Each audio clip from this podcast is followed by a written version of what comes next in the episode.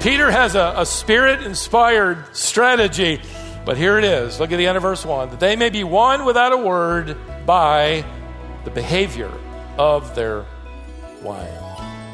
Your demeanor, your behavior is living out what becomes an undeniable, supernatural demonstration that there really must be a living God in your life for you to live that way, especially with me, an unbelieving husband.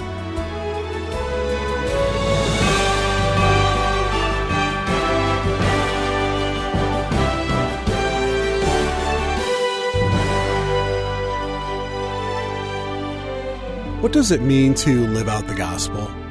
Is it possible that someone could be attracted to the gospel and the Christian faith by watching someone live out the gospel before them?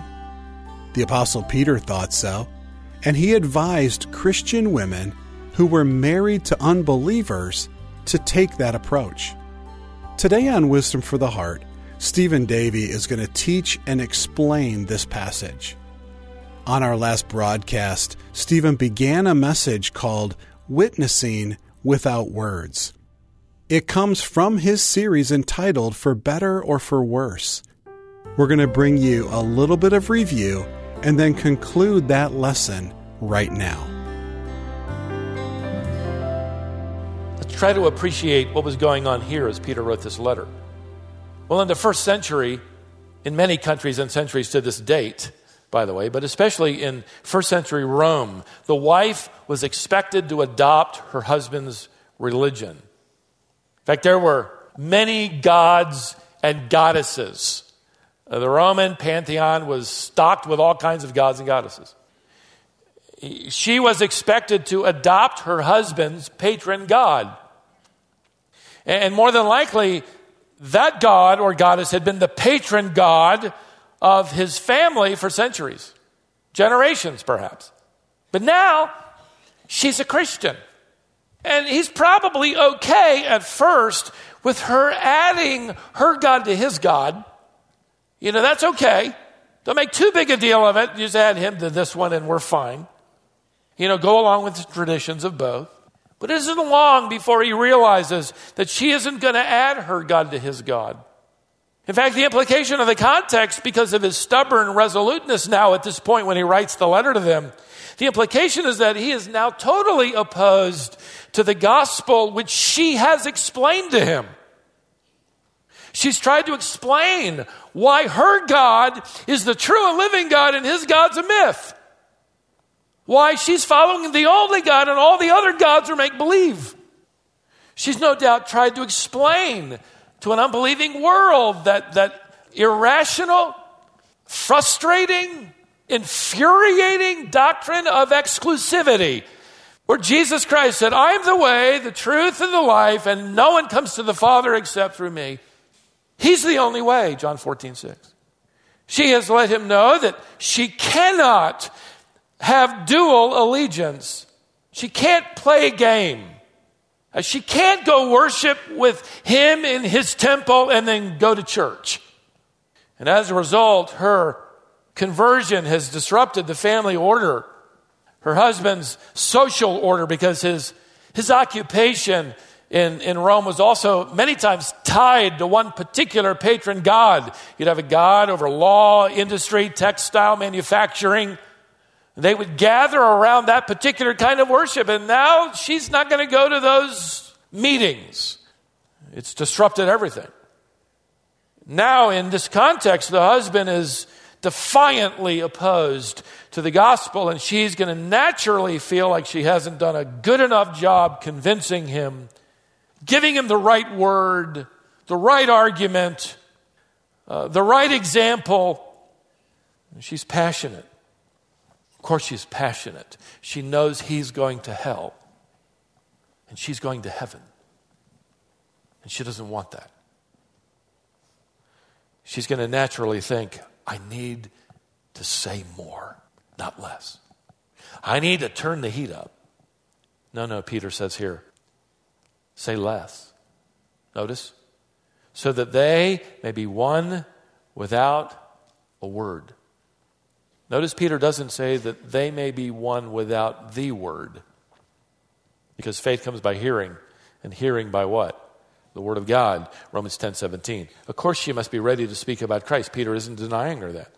But Peter is encouraging here and making sure she understands that taking the initiative isn't the solution. In fact, it may only deepen his defiance even more. One, author wrote it this way a hundred years ago, commenting on this text, and I quote him To persist in talking to someone who does not want to listen only hardens them more. But those whose hearts are hardened against preaching may be softened by behavior. By the way, this, this, truth applies to all of us as we make disciples, as we go out into our world and we share the gospel with individuals. Remember this principle. No one has ever been argued into the kingdom of God. No one.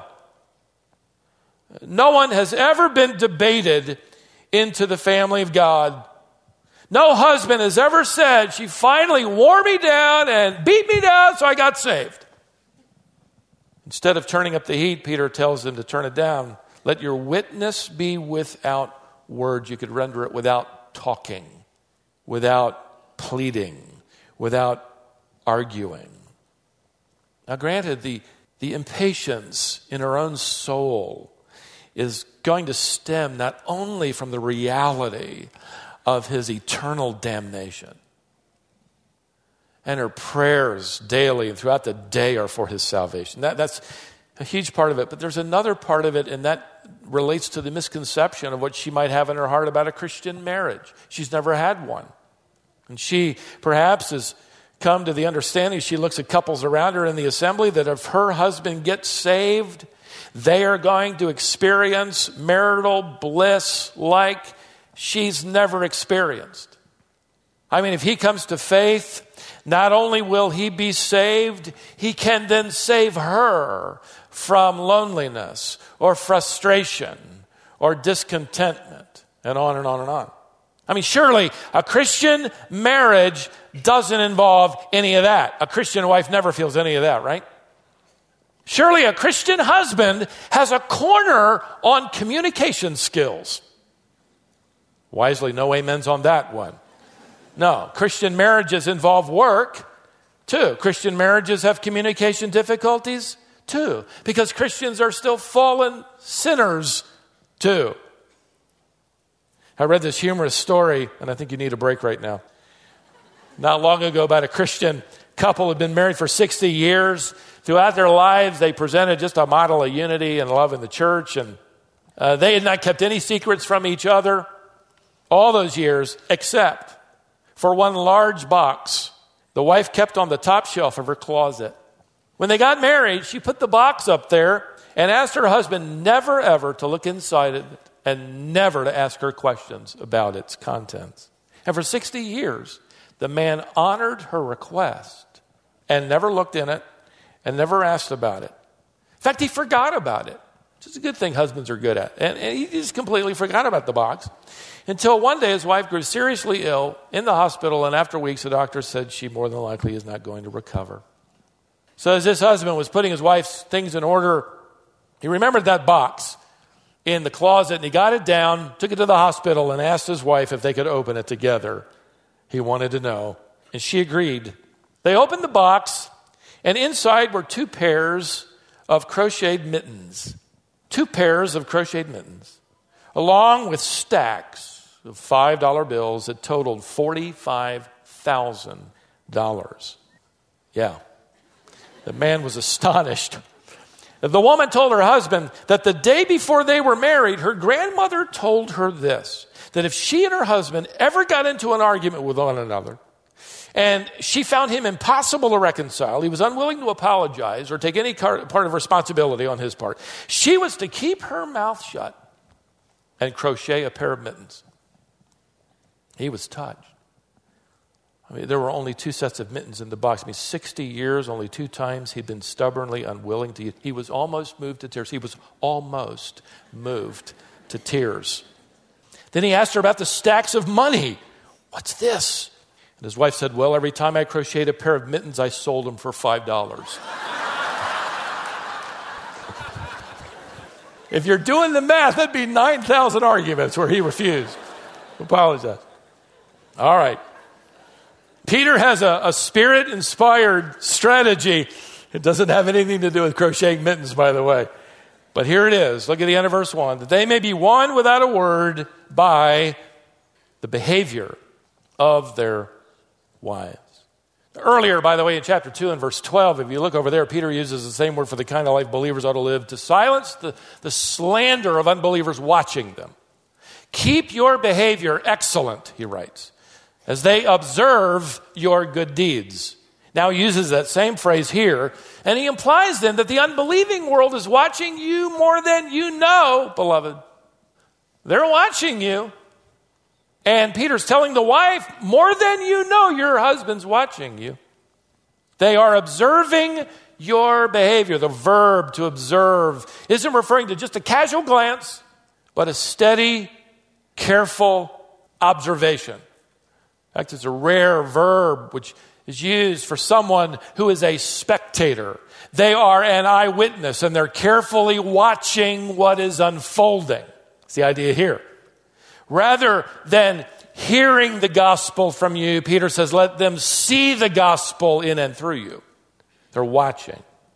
Your demeanor, your behavior is living out what becomes an undeniable supernatural demonstration that there really must be a living God in your life for you to live that way, especially with me, an unbelieving husband who is obstinate to something she treasures.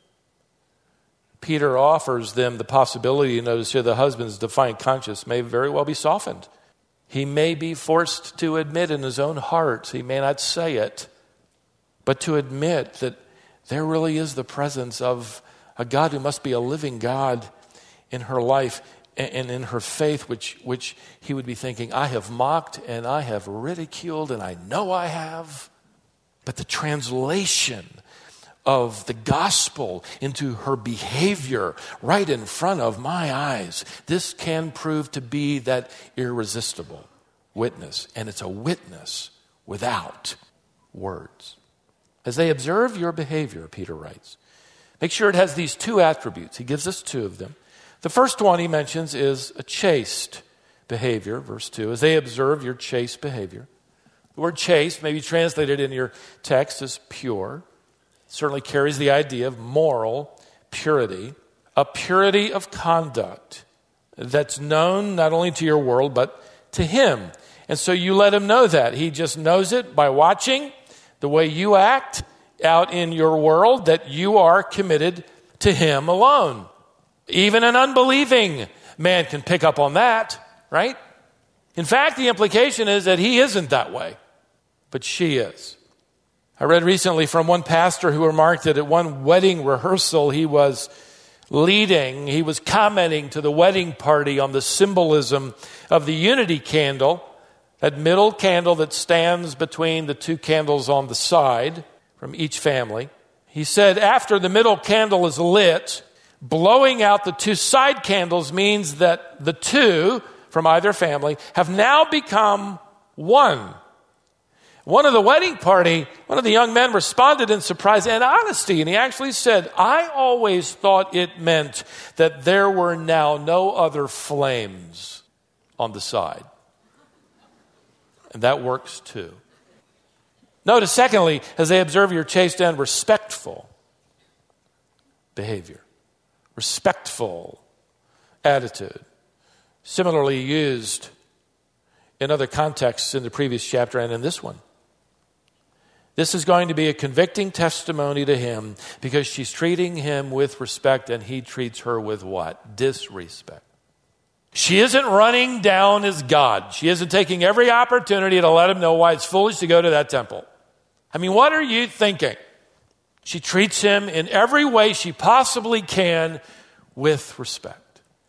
And the wife is ultimately motivated to show respect where she can for her husband because, not because he deserves it, but because she ultimately is showing respect and obedience and submission to the design of God and the will of God according to the Word of God. She desires above everything His favor, even more than her husband's. And by observing that kind of behavior as an eyewitness, who knows? I like to make that a capital W. Who knows what will happen? She may get a new husband after all. Not another one, but the old one made new in Christ. Wouldn't that be something? Peter says it's possible. Chuck Swindoll writes in his commentary on this text this is the lifestyle of a wife who, with selfless cooperation and devotion to her husband, becomes a wife who is impossible to ignore. That may be in your life reversed. It may be you're a man, a believer, married to an unbelieving wife. I, I, have slipped this into my sermon, and uh, last hour and this, I was sent this link. It's a link to the testimony of a woman that used to be on our staff. Uh, her name is Emily Elliott. We now support Emily. She is a missionary, part time to children uh, in uh, uh, the southern part of our state. She's 90. She was one of our secretaries for many years, worked in the graphic arts department. Faithful to Christ, her husband George went home to be the Lord three years ago, and uh, he was on our pastoral staff doing visitation and evangelism. This article was written after an interview with her by the Billy Graham Evangelistic Association because, because of what happened in that famous Billy Graham evangelistic crusade in New York that kind of put Graham on the map, and it lasted for weeks, and I think it was something like two million people actually attended. And uh, it told the story, and this came to my mind as I'm standing up here last hour. It'd be a good illustration for a husband who's in this condition or situation. Because what happened was a friend from work invited George to go to church. They're all unbelievers, and he invited him, and so he went, kind of interested. And then the pastor announced there was going to be this crusade in the big city. And uh, he was invited to go. And, and, and she said, sure, go ahead. And so, you know, they set it all up. And he went, got on the bus, went a couple hours, and went to the crusade. And was there in the crusade. He heard the gospel very clearly, and he went forward and received Christ as his Lord and Savior. He came back, and Emily's the one being interviewed in this magazine. And she said, I knew something was different.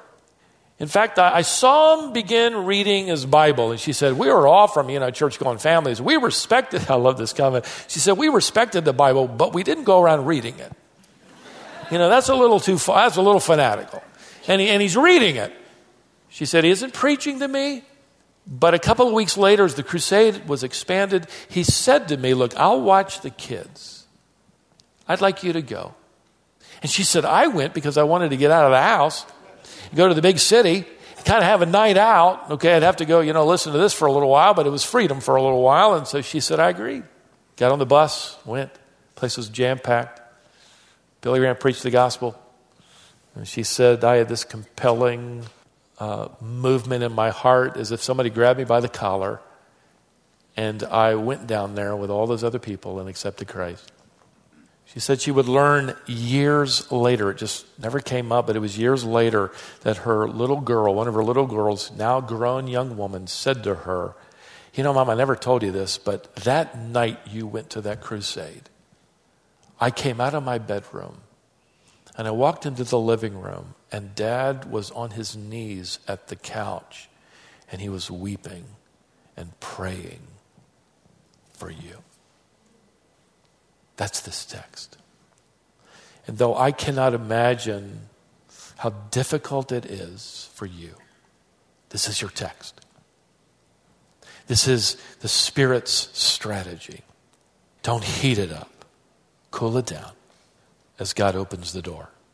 Let me encourage you as well that as your children see your testimony as the believing spouse, maybe your grandchildren, they may become powerful allies and evangelists in the home.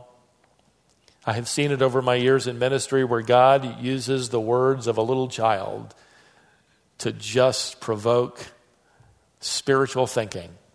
Be encouraged that may happen. It may be a coworker, it may be anybody, but I wanted to share this with you. One author uh, that I was reading She was actually illustrated in a book I was reading. She was raised by her dad to be a devout atheist.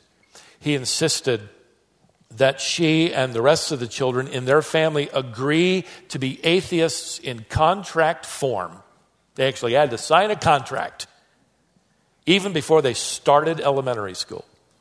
She says it this way Early on, I started backsliding into the gospel. that great? She knew, she writes, that my father was wrong, even though I didn't know how or why.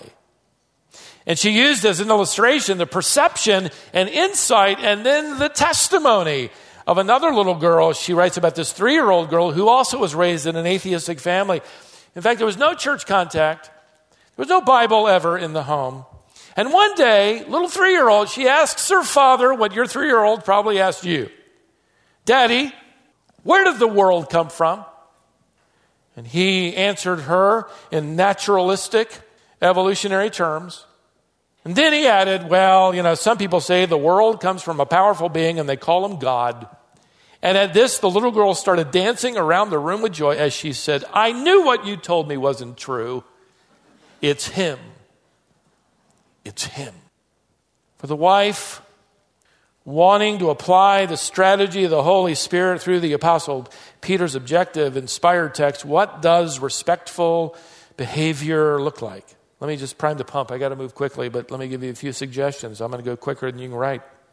But talk about him in a positive light to others. Don't slander him to others, even if what you're saying is true. Make sure that your prayer request for him is a prayer request for his salvation without all the details. Be warm and gracious to his family and his friends. They're probably unsaved as well. And a, and a welcome mat from you will surprise them and could be used by the Spirit in their lives. Make your commitment to Him obvious to those in His world. Ask Him for His opinion and His guidance whenever possible. Don't compliment other husbands and other marriages to Him, and we ought to be like them. Make your loyalty to Him unconditional. Find areas where He's leading the way and express appreciation. Make sure you're a good follower, even if you're a better decision maker. Don't expect perfection. Make room for failure. It happens to non Christian men and Christian men as well. When asked about your faith, say as little as needed, not as much as you want. Expect God to work according to his timetable. Expect God to work according to his timetable. remember, to him, a thousand years is like a day. And while God works his will throughout all of eternity, you follow his will for today. Just today. Just today. Let me just tell you one of the most famous examples in church history of a godly wife married to an unbeliever was a woman named Monica. Monica was the mother of Augustine. And God would use Monica in the conversion of both her son, Augustine, and her husband, also on his deathbed. Augustine, if you're new to the faith, you may not know, he was a significant church leader and theologian in the fourth century. In fact, he's considered by many to be the theological forerunner of the Protestant Reformation. Augustine, in his later years, wrote his autobiography, and in it, he included the testimony, a personal testimony about his mother, Monica, and her behavior toward her unbelieving husband. Augustine wrote, and I've put it into English we can understand. My mother served him faithfully and did her diligence to win him unto Christ, preaching Christ unto him by her behavior. And the Lord made her lovely to her husband. And at last, when he was at the end of his earthly life, she won him for Christ. Doesn't take much to imagine the challenges and hard pressed experiences and the longing and the quiet praying and the tears of Monica and perhaps yours as well. No doubt looking for strength to go on in her quiet service for the glory of God. I have little doubt that one passage in the New Testament would have been especially precious to her as it might be for some of you. It would be this text. In the same way, you wives, be submissive to your own husbands, so that even if any of them are disobedient to the word, they may be won without a word by the behavior of their wives as they observe your chaste and respectful behavior.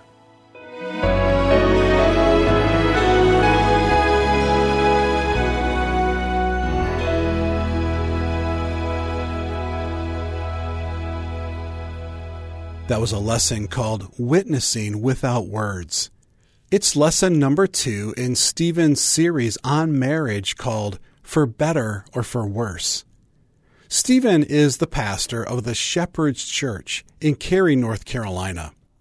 Our ministry is on social media, and that's a great way to stay informed and to interact with us. Be sure and like our Facebook page so that you'll get updates.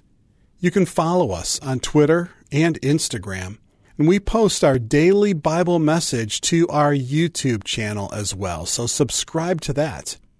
We'd enjoy interacting with you.